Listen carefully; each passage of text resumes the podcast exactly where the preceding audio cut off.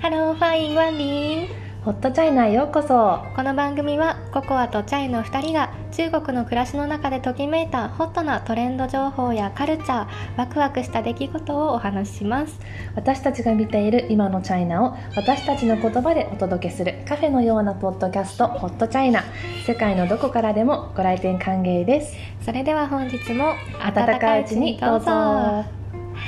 あったかいドリンクを飲みながら放送してます、です本ね日のドリンクご紹介していきましょうはーいはい、今日は甘酒をは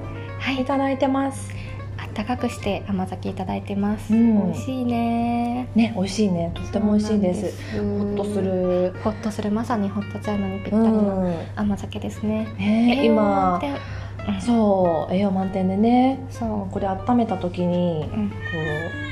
甘酒のねふわー香りがした時にああ年末年始だなって思思っったのた二人であーこれ神社に来た時の香りだ初詣の時の香りそうそうそうちょうどね思って今回13回12月だしはい12月の、まあ、クリスマスの日の放送クリスマスイブの放送だったかなだと思うんですけれども、まあ、年末近づいている時の放送ですのでね、まあ、ちょっと前回はお酒の回ということで本当にアルコールが入っているものをいただきながら放送してましたけれども今回はあのノンアルコールではあります、はい、甘酒はいです ね飲みながらいただいてまうす、んうんうこれん本当美味しいよねねココアリピート買いして美味しかったから、うんコアちゃんが買ってきてくださったん今ですけ回ど収録でも飲みながらやりたいなと思って持ってきましたこうんちら夢屋さんという日本の企業さん夢屋さがんうんはい、中国で作った甘酒なんですよ、ううんんうんうん、2016年に会社を設立したそうなんですけれども中国国内の生産でね甘酒をはじめとした発酵飲料を製造販売しているそうですでちなみにこれタオバオで買えます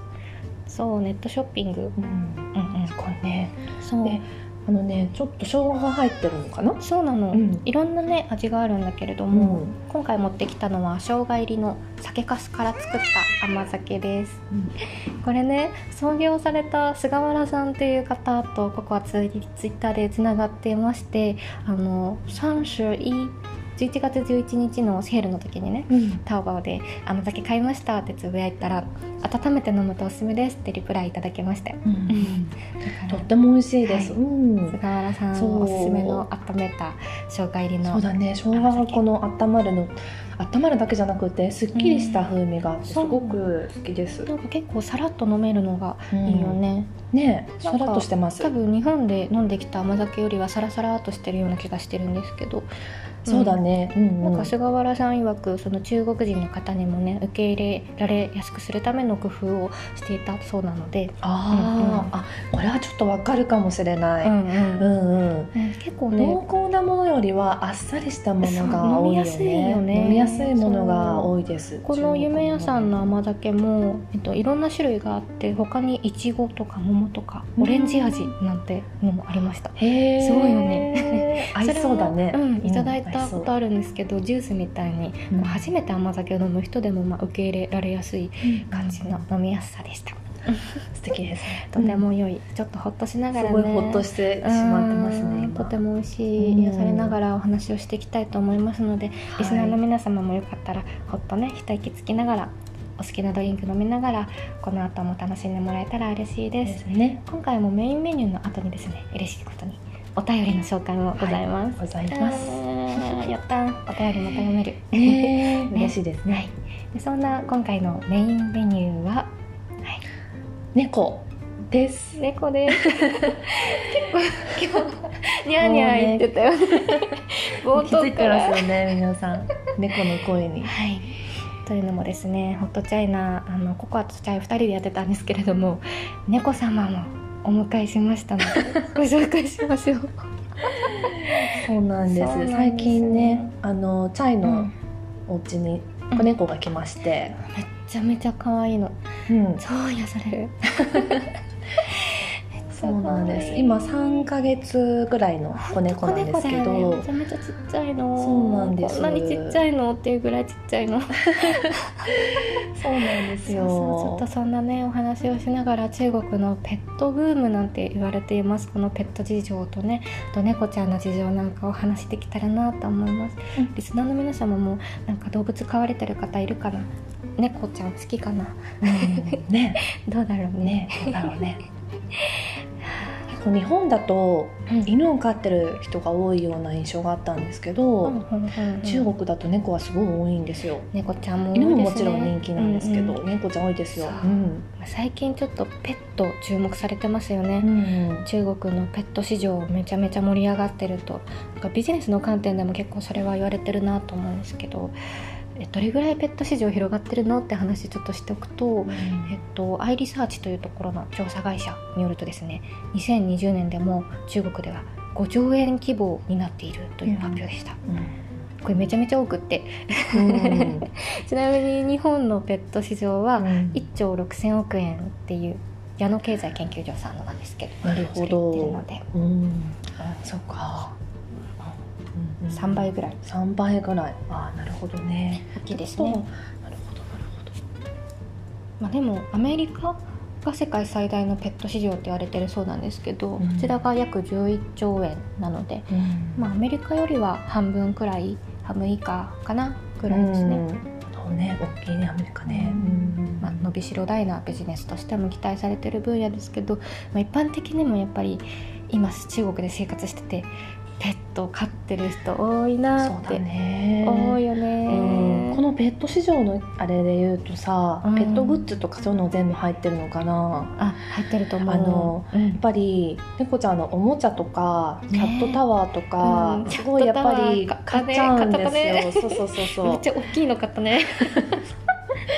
そうなんです、ぬいぐるみとかも買うし買いたくなっちゃうよ。羽がついたおもちゃとかすごい好きなのでうんそういうのとかやっぱねねあのどんどんそういうタワーとかでこれも好きなのではみたいなのがうんリコメンドされる からそれどんどん買っちゃったりするんですね。すごいわかるわかるよ、ね。わかりますううんうんんそうだねうあれんチャイちゃんはどうやってこの猫様をお迎えしたんだっけ。この猫様は友達のお家の猫さんの赤ちゃんなんですよなるほどなるほど。そうそこはうねんあのーペットショップももちろんありますね中国にもそうありますけどうんでも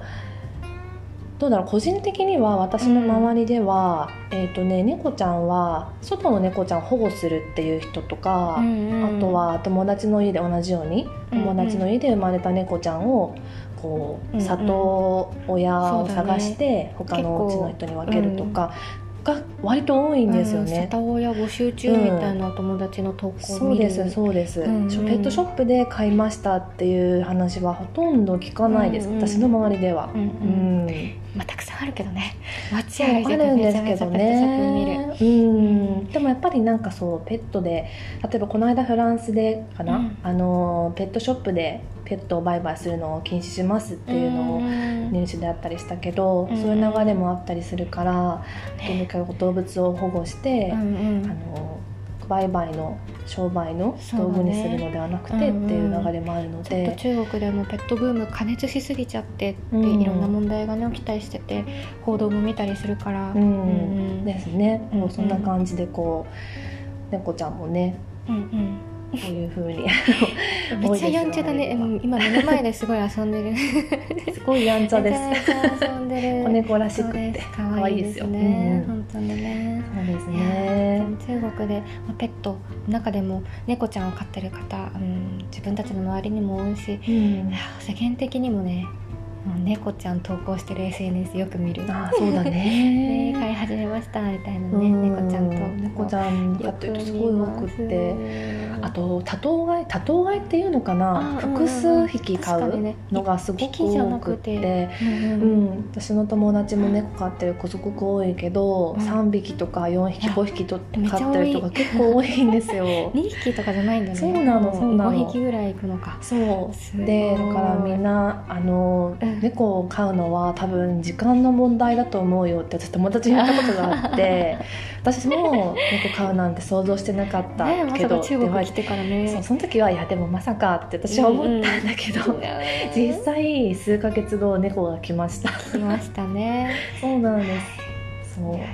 その子もやっぱ友達から譲り受けてとか、うんうんそういう感じでね、でも開やっ発ぱりお友達が飼ってた子のうん猫ちゃんって聞くと、なんか愛着っていうかね博士うさん、やっぱん、りそうだねそうだいいよねねそういうストーリー性も含めて良い出会いがあったんだなと思って微笑ましく見ております、はいそうですいやー中国でねなんか中国人どれぐらい猫飼ってるのかなってちょっと簡単にググったググったっていうかうん中国のバイドゥっていうね検索で調べたんですけどうん今猫は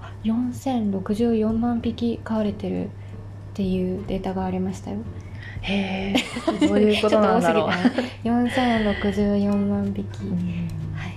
めっちゃ飼われてますっていうことが言いたかっただけなんだけど、うんいうんうんうん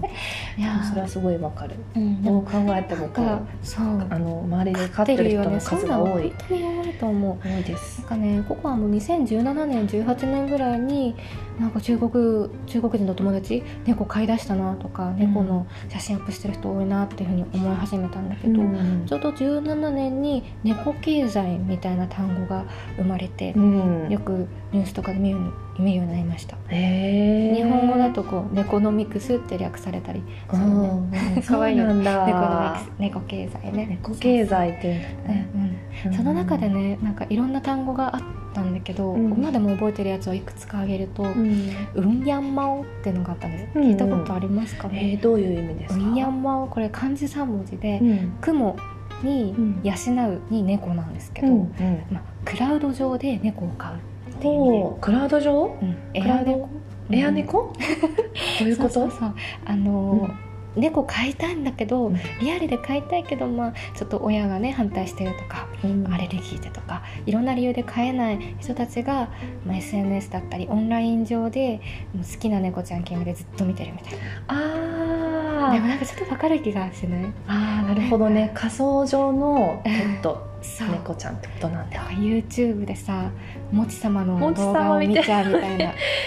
わかるあのもち様っていう猫様を歩いてらっしゃるうん YouTuber さんがいるんですけれども、めっちゃ見ちゃうじゃないなんかそういうのが201718ぐらいにすごい中国で盛り上がってたなと、うんうん、いやもう流行ってたななんて思ってます。うんうんうんなるほどねあとはね日本語でさ「猫吸い」ってあるじゃん猫吸いってあるよねこれ日本語なんだっけえ猫吸い私中国で見まましたそう中国であるのよ、うんそう「吸う猫」って書くんだけど「うん吸う猫で」吸い猫みたいうんな吸い猫みたいな同じ意味なんですけど、うんいやみんな猫吸ってるんですよなんかこれどういうさあれなんだろうねうんなんか猫を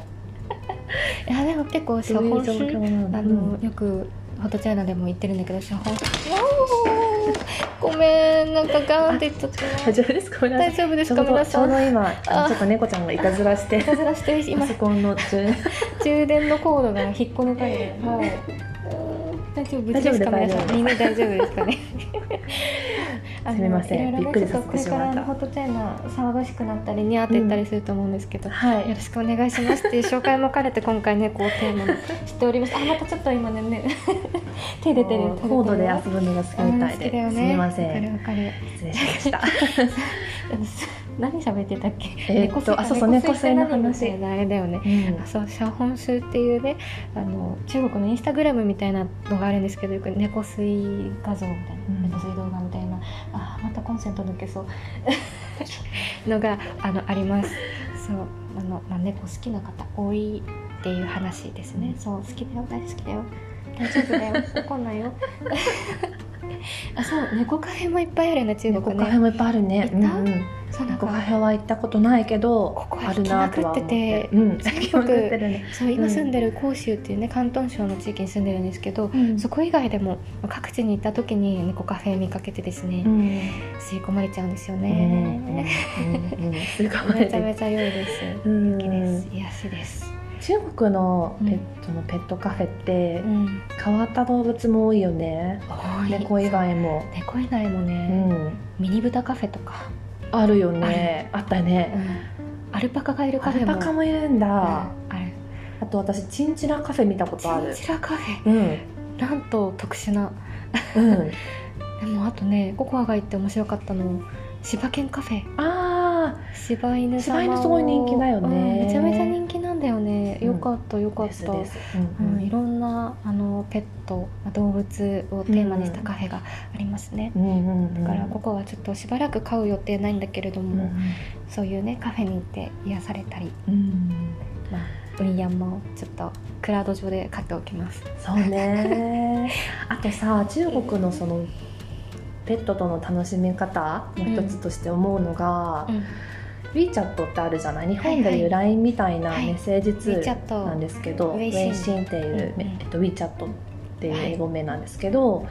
それでやっぱり LINE と同じようにうんステッカーがあるんですよ、はいはいはいはいスタンプみスたタいなンプみねたいなうんうねんそうそうそうでそれをね自分で作れるの作れる、そうんうん、うあの LINE だと自分で作るとこう申請とかあるじゃないあーそうだよねでももっと簡単に自分手で軽にでき電ち信ゃう WeChat だとうんうん普通にポンって登録して自分のスタンプを向スこうタンもプよくの使ってリストにね入れて使っ作てれるんですけど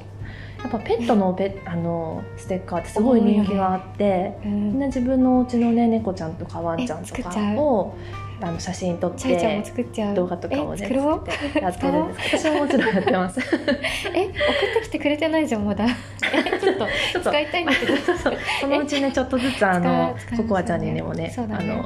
連打していこうと思うんですけ早くくど、れね、ないと作っちゃったね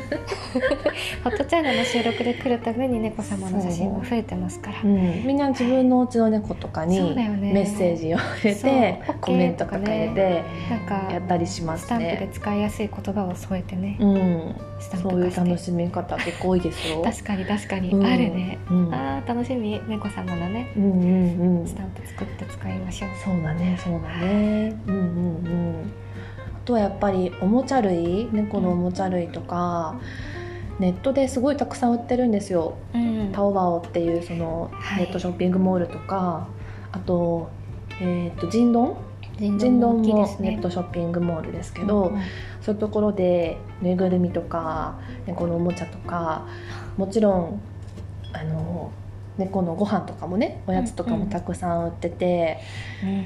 すごいねハイテクなものも多くってびっくりしてうんうん例えばあのお水飲むお皿ありますよどんね。なうんうんうんうんご飯をあげるところとうんうんお水が飲めるお皿がついてるみたいなあああいうのだと時間をセットするとうん飼い主が外出してたり旅行に行っててもその時間にあご飯が出てくーる素晴らしいあとありおがたいね水が浄水器がついてて、うんうんうん常に水が流れているような状態をありが作たれてああの新鮮な一応浄化されたお水がそうだね回っていくみたい大事なのだがねね、うんうんもう多いし。素晴らしいうん、ハイテク系の猫グッズがたくさん売ってます。そううそうんうん、びっくまりしまあ、す。日本でも結構ペット飼ってる人お家にあるかもしれないんだけど見守りカメラみたいなのもね、中あ国りにもまいっすぱいねありますようんねうんうん、お出かけ中もねちょっと今どうしてるかなと思ってスマホからちょっと様子を、見たりとうんか、うんあと見れるねよね、飼い主の声を届けることもできるらでしいきのね。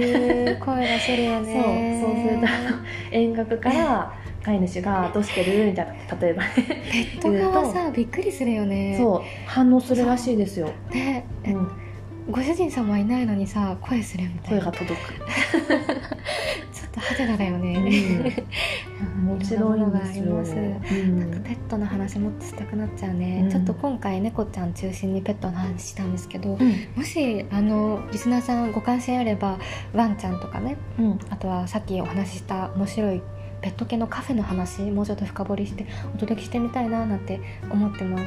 はい、ですね。そうででもココアもチャイもですね日本にある実家ではワンちゃん飼ってたんだよね飼ってまし飼たってましね。た、うんそうでしかもそのワンちゃんのお名前 が一緒一緒だったんだ、びっくりしたよねびっくりだね。ココアとチャイ多分出会った日「うん初めまして」って言った時に、うんなんかちらっとチャイちゃんのうんスマホの待ち受けが見えて、ワンちゃんだったからああーそうそうそうっと思って「何ちゃんっていうの?」って言ったら「そうココちゃん」って言って て同じやいやココアの実家もココちゃんなんだ けどってびっくり偶な然出会いがありました。うんありましたね、うんそんなココちゃんっていうのがね響きがねココア言いやすいからココアって名乗ってたりもねしなかったりしたりしなかったりしたりするんですけど、まあそんな話はまた今度ねしたいなと思いながら、びっくりねそうだ名前この猫様のお名前もご紹介しておきましょう猫さんはね、みこちゃんです。みこちゃんうん、みこちゃんみこちゃんです。みこちゃんはい。かわいい えなんでみこちゃんなのこれね、すごい悩んで、悩ん悩んでたよねめちゃめちゃ悩んで二三週間かかったんそでうすそうそうこうやってたうん でね、中国語名を最初つけたくってつけたかったうんうの。んうんねそんなで、話してたよねう、ん、でもじゃあ日本になったけどどうして そう。みこさんみたいなね、みこちゃんみたいなんですけど。年末年始ぴったり感が出てるけどえっとねいくつか呼んでみたの毎日違う名前で呼んでみたの案うんうんうん案を出 しどんてな話するかなって,、そうんうん、とか呼びやすさとかそうそだねそうだねそうんうん、したらミコが一番呼びやすかった、おーそれはもうじゃあみこですうね、ん、一応ね候補としてはうんこれねえっとしましま柄がそうね柄なんですよアメリカンショートヘアみたいアなメショみたいしな、まね、しましまら、柄でうんうん、あの加熱する前のエビってこういう感じの 模様なんという例え わかるよそうだ伝からわるけどねエビあの赤くなエるビち前ゃのんねそうそうね小エビとかねはいはい思ってたんですけど小エビとかあと小虎ああのの確かにトラ柄っぽい虎柄なのでトラ年とだかしねね次ねあそうなんだっけあれ違っ とたっかけねでそれをなんだろうそれの中国語名とかも考えてたんだけうどんちょっと試してみてうんうんあ呼びやすさ大事かなと思って、うんうん結局ミコになりま したわかりましたじゃあ、うん皆様もよかったらみこちゃんもよろしくお願いいたしますはい そう全然名前決まってなかったからさ、うんココアが最初出会った日さ我が輩は猫である状態だったよねあそうそうそうそう名前なん我がか輩とかねあのなマんオて言えマばオいいっとかてシャオマオとあかそうだねね呼んでました猫ちゃんっていうそのままだね猫ですねそうそうねそう猫って初対面した日がちょうど確かねインスタライブをした日だったのうんそうあのそうだね第9回10回がコーヒーの会でゲストをお呼びして、あの収録したんですけど、うん第9回の方前半の方をインスタで公開収録みたいなしてて、うんインスタライブをするまんま収録したんですねう、んうんライブした時のあのインスタライブのアーカイブをね翔平お兄さんっていうあのコラボしてもらった方のところにアーカイブ残してもらってるんですけどアーカイブ見たら冒頭猫を撫でてるそうだっ映像たで、ねコーヒー店そうだったなねのに、猫を撫でてる映像から始まるんですけど、うんそれはもうここはあのだいぶこのゆるゆるでしたそうねでもみこちゃんに出会ってまだ10分とか15分だったのうんそう「え初めましてみこちゃん」みたいな「猫ちゃん来たのわー」っていう時 にインスタライブの時間始まっちゃったからもうポチってしててっていうあのそうだったね。経緯だったっていうのをちょっと今ここで黎明しておくね。だからあのはい、あのコラボ相手の翔平さんのインスタからここのホットチャイナ来てくださってる方も結構いると思うんですけどありがとうございます、うん 伝えつつまだ見てなかった人もしよかったらインスタライブアーカイブ残ってるので冒頭猫様なんですけど中身はコーヒーの話をしております、はいよかったら聞いてみてください、はいですね。っていうね第9回10回の2回にわたってお届けしたコーヒーの会の放送を聞いてお便りをいただきましたのでそのお便りのご紹介もしていきましょはーい。再びなぎのこさんかうらはいお便りいただいてペンネームなぎのこさんかまら3回目のお便りですねありがそうですたい、ねありがとうございますは。えー第9回10回の2回にわたってお届けしたコーヒー会、いゲストをお招きしての放送を聞いていただいてからうんお便りいただいてます。はいはい。じゃあ読みますね。はい。こんにちは。こんにちは今日も楽しく聞かせてもらいました。ありがとうございますコーヒーが今そんなに中国で流行ってるなんて驚きです、はい私が初めて中国に行った時うん十年前コーヒーはまだ高級品でなる上流階級でも毎日は飲めないというほど貴重品高級品でしたほど、うんそうだったんですねそうだったんだね確かに、中国そもそもねこの10年20年で経済が急発展しましたから、うんで特にこの12年ね、まあ、ちょっとコロナの影響で中国になかなか来れない方多いと思うんですけどそんな中、まあ、ココアもチャイも今住めているのでで今肌身を持ってめちゃカフェ増えてるっていうのが本当に、ねえ多実いで感すすよるよねどこでもコーヒーが飲めます本当にカフェ流行ってるし、うんコーヒー飲んでる方も多いのでそんな話をえー第9回10回にしておりましたそれを ねちょっとシェアできてよかったなという気持ちですはい、はいはい続きますそこでステータスになるのが、うんインスタントのネスカフェの空き瓶でしたおータクシーのうんちゃんや店員さんが誇らしげに空き瓶にお茶を入れていたのが微笑ましかったです。なるほどああー面い白いね。想像つくねこういう。うんうんうん。あーそういうことがあったんだ。今でもそさこの話なんだろタうね。クシーの運転手の方、ん DD のタクシーの方とか、うんまあ、店員さんとか結構中国の方ってお茶を持ち歩いてるよね。うん、マイボトトルに入れてマね。イボトルあるよね、うん結構高機能な水筒だったり、うん、あとはおしゃれなボトルスターバックスとか自ね分おでしねゃれボトルとかねおお茶茶入入れてる人多いけどまあね何年前だったんだろうねえ気になりま確す。かにねネスカフェのこう空き瓶をステータスとしてねうん、捨てずにね捨てたんだね。お茶を入れて持ち運ぶ姿ちょっとなんか想像してふふってなっちゃっております。 へえ面白いです。面白い、うんはい続きます、スタバが北京に進出した当時もうん店内は外国人ばかりだったとかはスタバといえば中国語の教授相原ラオ氏の、あえー北京のスターバックスで怒られた話」というエッセイが面白いですよ。ほおーうそんな紹介いただきました。はい、うん NHK テレビラジうんうオんでも出演されたことがあるような人気な講師の先生方なんですね。相原茂先生、うんうん相原茂先生という方がいらっしゃるんで中すね。国語このの先生方のなんかタイトルからしてそそおーる面白いね。北京のスターバックスで怒怒らられれたた。話なんで聞いてみたい。ななんでぜなんだで怒ろらうれ。たのななぜぜにだ怒らろれたう。の気になります。めちゃくちゃ気にな ります。うまあんでも北京のスタバ1号店ねあ、今や15点スタバ北京なんだ。でも今やさそのコラボのねえっ、とコーヒー会でもお話ししてたあでもこれボイシーで話したのかなボイシーの方にも出演させてもらったんですけど「それでも地球を回ってる」っていう番組の中で、えっとお話ししたんですがそこでもスタバの数すっごいあるよねって話をしててしましたね。そそううそうそ何店舗だっけなちょっと忘れちゃったけう。ど、うん4000何百店舗とかだよね、でそれを超えるようなカフェが最近あるんですっていうね流行りのカフェを話したりしてたけどえー、これ何年前 調べたら気になるよでもスねタ。バがね中国に進出した当初の話なのかなと思うとちょっとうん。今から見るのも面白いかも面しれな白いね。ちょっと時代が変わってね。うんううんん、うん、はい続きますね、はい私もコーヒーは飲めないのですがコーヒーの香りが好きで、悔しいのでなんとか飲めないものかとデカフェのコーヒーを取り寄せてみたところですうんさて飲めるかどう か頑張ってみますはいはいそうなんですねチャイちゃんもコーヒーねあんまり飲めない方だあね私がそうあんまり飲めないのでっておお話ししたからかな、ううんんうんうんうんそうデカフェのお話もしまししたまねしたねうんうんそうそう最近はデカフェのコーヒーもだいぶ美味しくなってきてますよっ嬉しいうてんうんいや楽しかったなう改めて、んそうですねはいはいではまた次回も楽しみにしています。さあ、一円と。ありがとうございますはい毎回のようにこうやってお便りをいただけてね幸せに思っており嬉ますしいですね。こうやお便り紹介してでココアたちが知ってたこととかへえと思ってもらったことをシェアできたのも楽しいしうん逆になぎのこさんやリスナーの方が知っていて面白かったことをシェアしてもらって、うん、ココアたちがへえっていうのもね、学ぶこともすごい 多いしいいですね。ねいいですうんいいね。ですねう。んうんはい。